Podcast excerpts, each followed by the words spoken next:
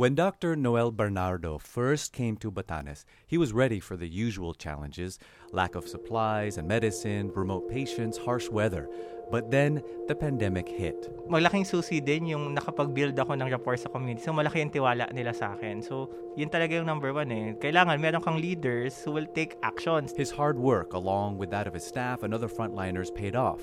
Batanes kept the coronavirus from hitting the province for seven months. And when it finally did, the virus was contained. So far, the province has not recorded a single locally transmitted case. On today's show, the fight against COVID 19 in Batanes. Ako si Noel Bernardo at ito ang istorya ko. Istorya no Ivatan. Istorya no Ibatan. Istorya no Ivatan. Istorya no Ibatan. Istorya no Ibatan. Istorya no Ibatan. Istorya no Ibatan. Istorya no Ibatan. Istorya no Ibatan. Ibatan. Ay, ganun lang. Akala ko, ano, akala ko magkwento Manalo. kami. Our voices, our stories. Our community. Istorya no Ivatan. Kaya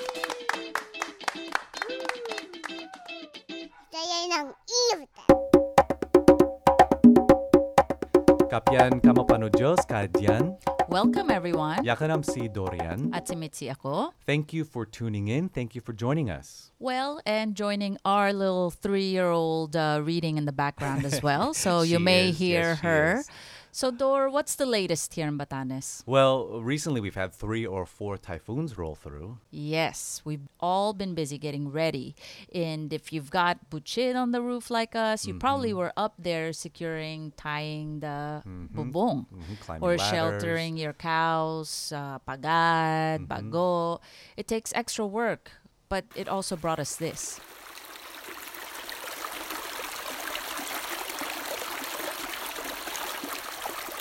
Yan ang ingay ng ilog. Mas kandu takay jaya do sabidug. And it's so beautiful, and we're so very fortunate na uh, magandang agos ng tubig dito. Uh, we don't have Oo. floods here like other parts of the country. Our thoughts and prayers go out to everyone who has been hit by Oh typhoons yeah. recently. Yeah, in Cagayan, in Marikina, in Manila And, area, in yeah. Bicol. Yeah, everywhere. Mhm. Here in Batanes, the harsh weather though makes crossing to the next island tough. We miss our family in Basco Oh, we really do. Shout out to Kaivaloganan. and Tokay Huvukan. hmm Everybody there in Basco. But Dor, you were there back in Mm-hmm. September. What happened? Yeah, I went in September, you know, as we as we usually do for supplies to see family. Um, and on my way back, I was huddled at the port at San Vicente when the police suddenly pulled up. They announced that the very first coronavirus case had been found here in Batanes. Dati, nasa nasabing umpisa ng lockdown ay walang biyahe ng bangka. New rules were put in place, new restrictions on travel. Sandali lang. Bago tayo ay pumunta dyan, Dor, you're always reading the news. What's the latest on where things stand? Oh right. So yeah, the the bigger picture is you know it's been 11 months since the first case came to the Philippines. About eight months since the first serious lockdowns hit. The total cases worldwide have passed 53 million. Wow, 53 million. Yeah, a- a- and the U.S. continues to top the countries with the most cases. Uh, Brazil and India are up there as well. Uh, the Philippines has the second highest case number in Southeast Asia. That's Wow, after? Indonesia. Yeah, and our population is way way lower than Indonesia and some other places. Um, but we've had more than 400,000 cases so far, and we're adding almost 2,000 every day, or Pero- 1,871 on average. you know. Pero meron ako narinig ah, tungkol dito sa may bakuna na daw. Oo, merong balita ganyan, pero wala pang bakuna talaga. There, there was this recent announcement that one of the leading candidates from Pfizer and a German company has a vaccine that's around 90% effective. But that's just preliminary findings, and there are still lots of questions. You know, for for instance, this Pfizer vaccine needs to be kept cold, like really, really cold, minus 80 degrees Celsius. Otherwise, it's it's not effective. Pwede ba yan dito? Oh, Yan ang tanong, di ba? Kasi we don't have the capacity, we don't have the refrigeration, the, the, the equipment to handle that. So how is it possible to transport to remote places in the Philippines, like Batanes? Um, and they're still not sure how long it would be effective, this, this vaccine. Uh, like if you need to get multiple shots uh, after six months or after another year. Here in the Philippines, the Department of Health has said in the past it doesn't expect the vaccine to be available uh, until the third quarter of 2021. So expect this to continue for a long time. And since we will be living with this for a while, we decided to sit down and talk with one of the central figures in fighting COVID here in Batanes, Dr. Noel Bernardo. He's a doctor to the barrios and the municipal health officer for Sabtang. You know, the doctors, the nurses, the frontliners, we often hear about their work, but these are our neighbors, our family members, our kadyan. Yeah, and just a few days before he finished his term, I sat down with him to get to know him more. And so we get to learn who are the people behind the fight against COVID. I started by asking where he was from. Ako si Noel, ah, galing ako sa Valenzuela. Ah, Manila boy talaga ako, kaya marami Saan nagtataka ang Valenzuela? sa Manila. Sa Manila Yeah, talaga? n- north of like- Quezon City. It's the Really? northernmost city of Metro Manila. Ah, So okay. almost nasa Bulacan na kami. Ah, so, okay, okay, okay. um, doon na talaga ako lumaki mula pagkabata. Kaya nag, marami nagtataka bakit ako napunta sa napakalayong Oo nga. lugar na to. So yan, so most of uh, most other DTTVs usually galing sila sa probinsya kung saan sila nagsasurvey. Pero ako, talagang pinili ko na pupunta talaga ako dito. So, he really chose to come here, to Batanes. But his background is really interesting. Did you know he almost became a lawyer? No, a lawyer, huh? We wanted to get to know Dr. Noel as a person, so let's go back a little in his life to hear more about his journey on becoming a doctor. Ang kinuha ko kasi for my undergrad is molecular biology and biotechnology. So, genetic engineering talaga yung field ko. Pero during my college year, sobrang nag-involve ako sa mga social civic organizations, ganyan. Ah. Tapos nag-student politician ako. Tapos ang time na yun, naisip ko, aba, gusto ko palang maging lawyer.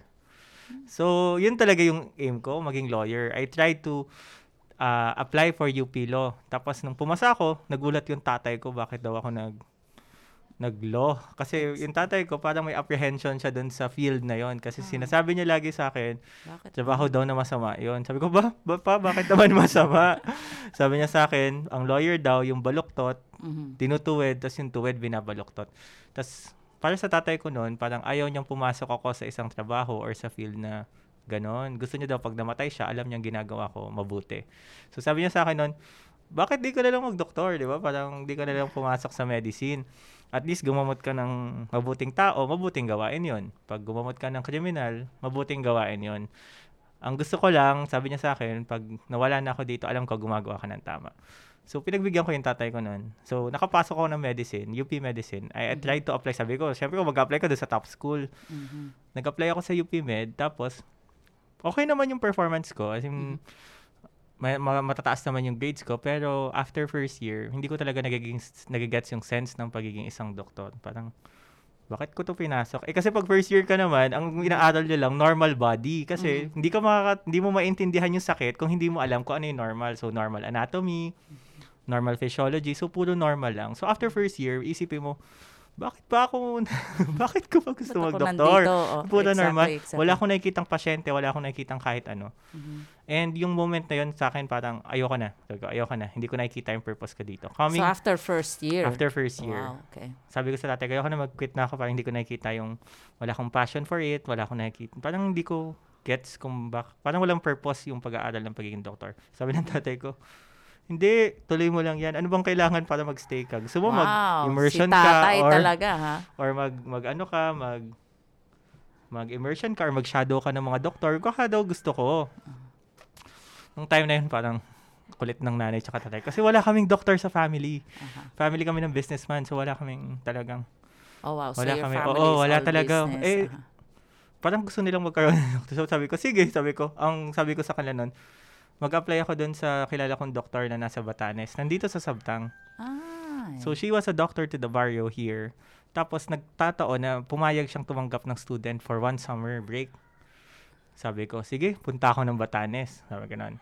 At least, kahit mag-quit ako ng medicine, nakapasyal ako. Sabi ko, So, so dahil meron ka kakilalang doktor dito, dito, sinubukan na- ko. na Na, ano? first time kong pumunta ng Batanes. Okay. Kasi hindi ka naman pupunta ng Batanes noon nang wala lang eh. Kasi mahal pumunta sa Batanes. Tapos hindi pa noon uso yung turista. That was way back 2012, 2013. Okay. So wala talagang turista pa dito, parang konti pa. Bigyan mo yung census ng munisipyo, ang turista Mm. natin noon per month, 30 lang, 20 to 30. So yung panahon na wala pang turista dito, pero sabi ko punta ako doon kasi baka yun lang yung pagkakataon ko makapunta ng Batanes. Okay. Hindi ko inisip na na magiging super sikat siya. Pero gusto ko makapunta ng Batanes kasi malayo. Oh, okay.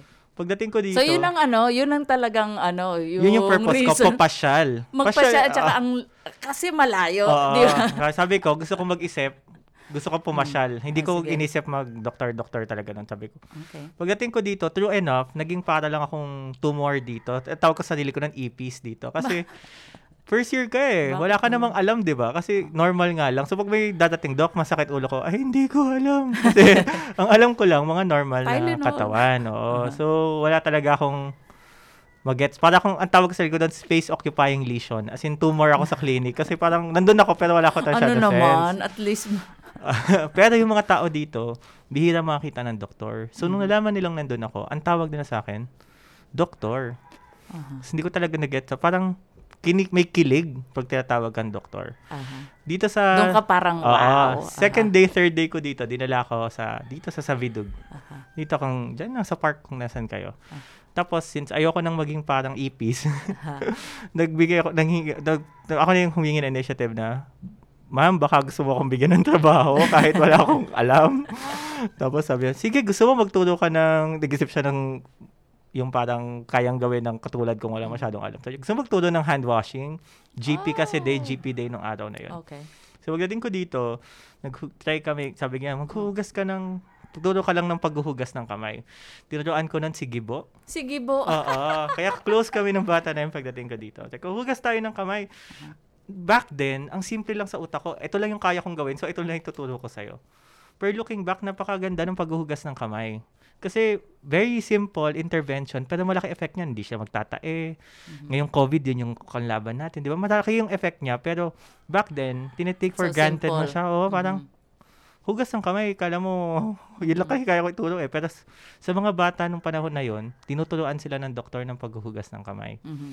Kinabukasan, dumaan ako dyan, tapos nakita ko si Gibo. Tapos ginawa niya, pumunta siya sa gripo. Tapos sabi niya sa akin, Doktor, marunong na ako maghugas ng kamay. Ikakaibang moment yan sa akin. Isipin mo, isang bagong, isang first year student, medical student, na sobrang litong-lito sa kung anong gustong gawin niya. Tatawagin ka na doktor ka, at naturuan mo ako ng mabuting bagay. Alam niyo yung moment na yun, yung parang life-changing moment ko eh. Sabi ko, sige, tuloy na natin maging doktor. At nung buong five years ko sa medical school, yun lagi, pag nalilito akong bakit ko to ginagawa, naalala ko kasi meron akong magagawa kahit na Oh, wow. nahilito ako. So yun, so yun parang Oh. that experience dito sa Sabtang, that pushed me to become a doctor. Tapos Mm. talagang yun talaga yung nag-propel sa akin to whatever I am right now. Kaya nung nag-DTTV ako, pinapili kami ng lugar. Hindi talaga ako talaga dito na-assign originally. Pero eventually, na isara yung dapat kong pupuntahan, pinapili ako ng ibang lugar. Mm-hmm. Lumabas yung Sabtang out of nowhere. Sabi ko, wow, pwede palang, bubukas pala yung Sabtang. So, talagang nakipaglaban ako para doon ako mapunta. Kasi gusto kong Ah, makabalik okay. dito. Yes, Tapos yes. yun, nandito na ako ngayon. So, yun yung buong backstory kung bakit ako naging DTTV ng Sabtang. Wow. Talagang parang nag-align yung mga langit ng mga panahon. Nagkataon na punta ako dito at the right moment, at the right time. Nung panahon na lost na lost ako. Kaya nung panahon na walang-wala ako, na parang di ko alam kung saan ako pupunta, Sabtang yung nagbigay sa akin ng direction. Kaya kung may pagkakataon talagang bumalik, tapos mag-service Ah. ulit, at buti nabigyan ako ng pagkakataon na yun, talagang tinake ko na yun, di ba? Wow, that's such a great story. Gibo, good for you. Ayun. Kaya- good for you Kaya tayo for matabat doing close the, kami ni Gibo. the spark.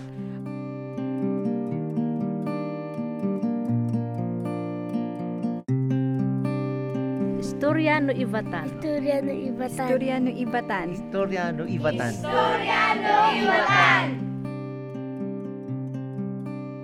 We're continuing our conversation with Dr. Noel Bernardo about the fight against COVID 19 here in Batanes.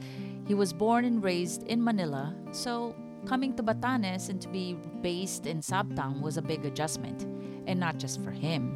galit yung family ko. Kasi Oh. parang yung ate ko noon, nag-abroad siya for work. Yung kapatid ko din, minsan nag magko-conference siya sa Korea, ganyan, sa mga malalayong lugar. Tapos, isipin mo yung mga kapatid ko, nasa kung saang lugar sa Pilipinas, nasa abroad. Pero nagmumukhang ako yung pinakamalayo na nandito lang naman ako sa Batanes. Kasi kunyari, nasa Hong Kong or nasa Korea yung Mas kapatid ko. madaling puntahan. Nakapag-video call sila anytime dito. Tatawid pa ako ng bangka, pupunta pa ako sa bus ko, magbabayad ako ng 1,000 for 1 gig, di ba, na data. Oh Kasi my 100 God, pesos, ganun 100 ba MB. Dati yun? Oo, 100 pesos, 100 MB, di ba? Imagine, nagbabayad tayo ng ganun for internet. Aha. Tapos yun, parang hirap na hirap yung nanay ko. So, stress talaga yung first few months. Tapos after nun, medyo mas naintindihan na naman nila. Tapos, pag nakikita ng mga tao yung pag nakikita ng mom ko yung mga ginagawa ko, sobrang napaproud naman siya sa akin. At ang pinakamagandang nangyari nun, after six months, in-invite ko na yung nanay ko dito sa Sabtang. Oh, great. Mhm. Sabi ko sa mom tsaka sa dad ko, tara punta kayo sa amin. Back then, hindi nila alam na isla yung Sabtang. Kasi akala nila pagbaba ng airport yun na yun. Kaya pagdating ng airport, sabi na ko, na kailan tayo pupunta sa bahay, sa ano nyo, sa clinic mo, sa bahay mo? Sabi ko, ay mabukas na. Sabi ko, bakit bukas na? Ay, napunta na natin. Ma, hindi na tayo makapunta. Hindi ta- walang way para makapunta doon. Takat pa kayo nanay ko. Imagine yung stress sa mukha niya nung minakita ako na punta po tayo sa isla na yun, di ba? Parang layo-layo. Exactly, exactly. So, stress na stress ng nanay ko Mhm. pagpunta dito. Pero pagpunta dito, pag nalalaman ng mga tao na nanay ko siya, nag-thank you yung mga tao sa nanay ko. Tapos alam mo yung nanay ko, yung yung nawala sa kanyang opportunity na iyabang ako sa mga amiga niya. Di ba? Yung parang opportunity na, nako yan, ganyan. Dumalapit yung mga tao sa kanya to thank her na hinayagan niya akong nandito. So, umiiyak yung nanay ko. Mababuluhan ang nanay ko. So, oh. Iyak siya ng iyak pag, Aha. thank you po, pasalamat po, pinadala niyo si Doc dito o pinayagan niyo siya dito, kami nang bahala sa kanya sa, sa kami na pong bahala sa kanya.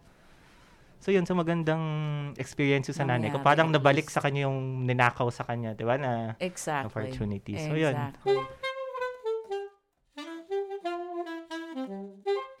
And then in his second year serving as doctor here in Sabtang, reports of a new illness began to reach him.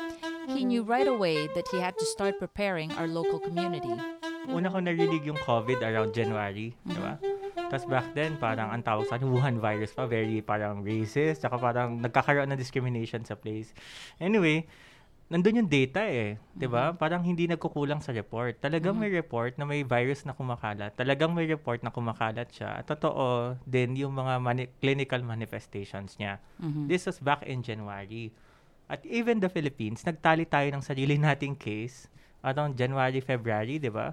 So the evidence was there. So nung doon pa lang, nagtataka ako personally bilang a medical doctor.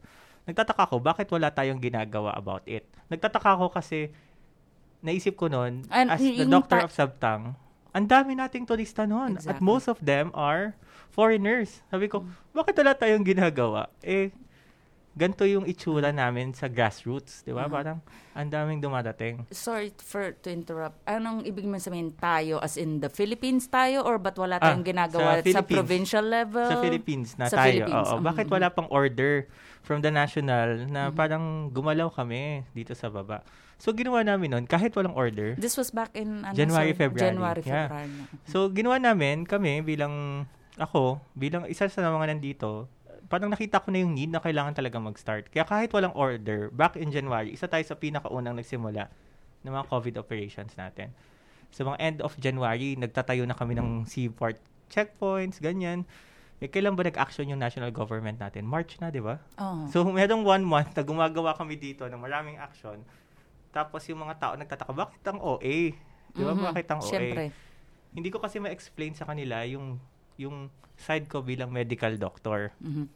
Um, bilang isang doktor, parang nakita ko kung paano manggamot dito. 'Di ba? So alam ko yung level of health capacity natin, yung health Mhm. system capacity natin. Alam ko 'yan na ganito lang yung level natin magkagamot, 'di ba? At sa lugar na kulang ka ng resources, sa lugar na kulang ka sa manpower, Mhm. Sa lugar na mababang health capacity mo, prevention will always be better than cure. Hindi nagbabago yung ano na yun eh, yung yung rule na yun. Bata pa lang tayo tinuturo natin, pero we take it for granted. At totoo yun. Sa lugar na hindi mo kayang manggamot, huwag ka na lang magkasakit. At bilang mga dok- bilang doktor ng Sabtang, yun yung goal ko, na huwag magkasakit yung mga tao dito. Kasi pag nagkaroon tayo ng sakit, mahina talaga yung laban natin. So yun, so talaking mga tao, baka January noon, nag, sinusuyod ko na lahat ng barangay. Kasi naisip ko, ang first step ko noon, bilang isang operator at the local level, sa grassroots, ang taong may alam, ang taong matatalino, magaling lumaban sa sakit. No? So, gusto ko alam nila yung virus para alam nila kung paano lalabanan. Kaya, napansin nyo nun kayo dito, napuntahan ko kayo, di ba, nagbabarangay meeting na tayo about coronavirus. Pinuntahan ko yung mga schools, mga bata, kasi feeling ko, yung mga bata, sila yung pinaka talagang magkakalat din. kasi di ba sila yung mga spreaders of the disease. So, even schools, nagkaroon kami ng school caravans about the disease.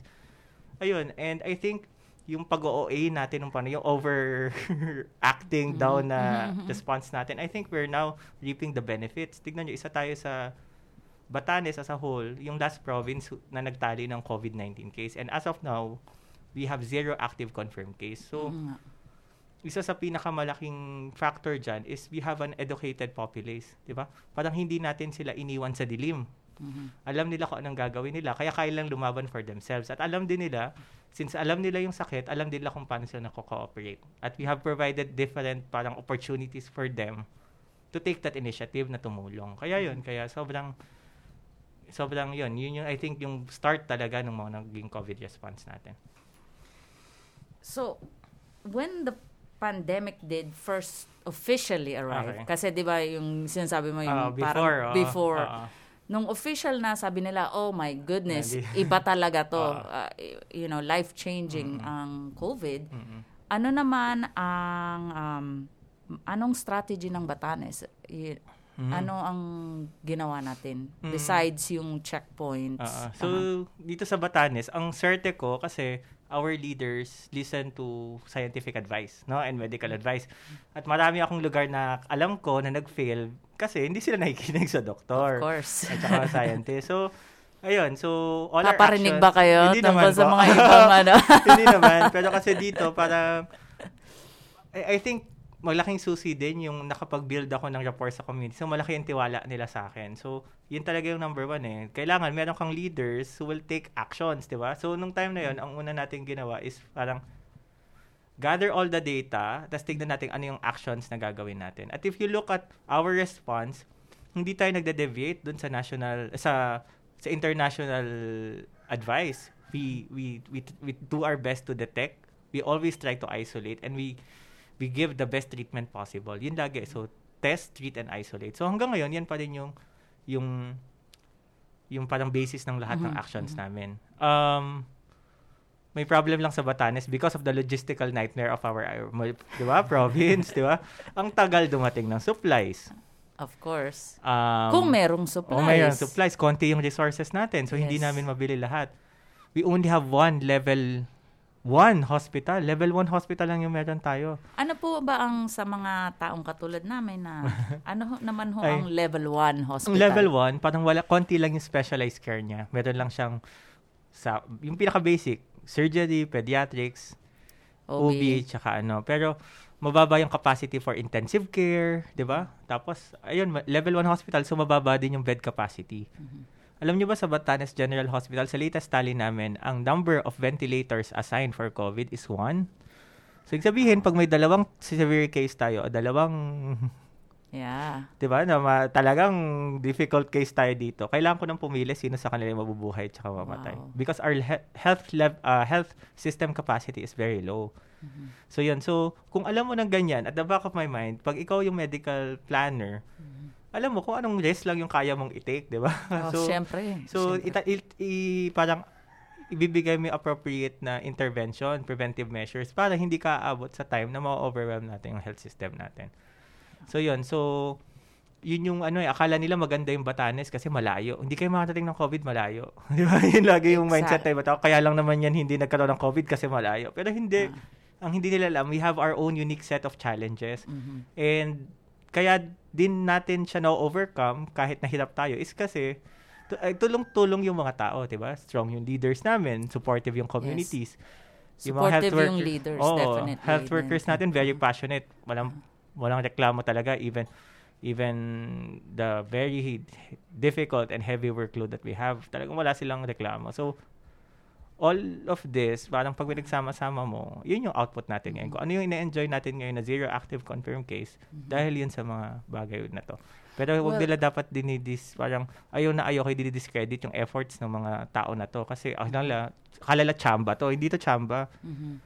Talagang tinrabaho, dugot pawis ng mga tao yung ginamit talaga para ma-reach natin yung punto na to. That's a really, really good point. At saka, of course, you're talking about yung heavy load na, Yeah. syempre, kayo yung frontliners Yeah. and, you know, siguro wala kayong tigil, walang, Mm. you know. Ano ang personally, what has been the hardest part of your job Mm. dito? Ah, sa panahon ngayon ah, hindi hindi yung becoming a Batanes doctor, ah. pero ah, sa ngayong COVID. Ah, ngayong COVID, nakakalimutan kasi ng mga tao na even if may COVID na, hindi naman tumigil yung sakit iba pang sakit ng mga tao, 'di ba? Kala nila wala nang may high blood. wala nang may hypertension, 'di ba? Kala nila Walang hindi na sila magkaka-injury, 'di ba? Kaka-diabetes. And dati nga hirap na tayong i-address yung mga to. Mahal yung gamot, mahirap maghanap ng gamot, 'di ba? If kailangan natin magpa-dialysis, kailangan pa natin magdala sa Manila. COVID parang worsened the situation. Of course. Hindi kami makakuha ng gamot basta-basta. Hindi kami makapagdala ng pasyente basta-basta. So, kailangan namin yung dati naming effort para hindi mag-critical yung mga sakit natin na to, this mga non-communicable diseases, mga lifestyle diseases that we have right now.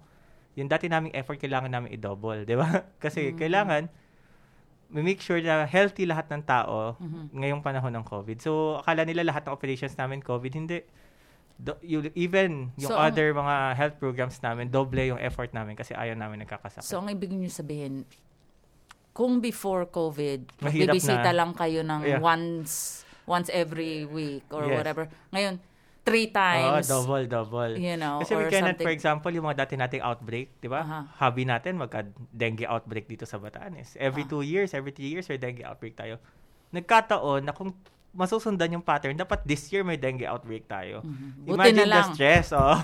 may dengue outbreak, plus COVID, plus Oo nga. other, Oo di ba? Tapos other municipalities, ay other places sa Philippines nagre-report ngayon ng polio outbreak, measles outbreak. These are Mm-hmm. legit outbreaks, di ba? So parang pag nagsama-sama yan sa Batanes, talagang kawawang kawawa tayo. COVID nga mahina laban natin eh. Paano pa iba? So yun, so talagang extra effort tayo to keep everyone safe and healthy during this pandemic.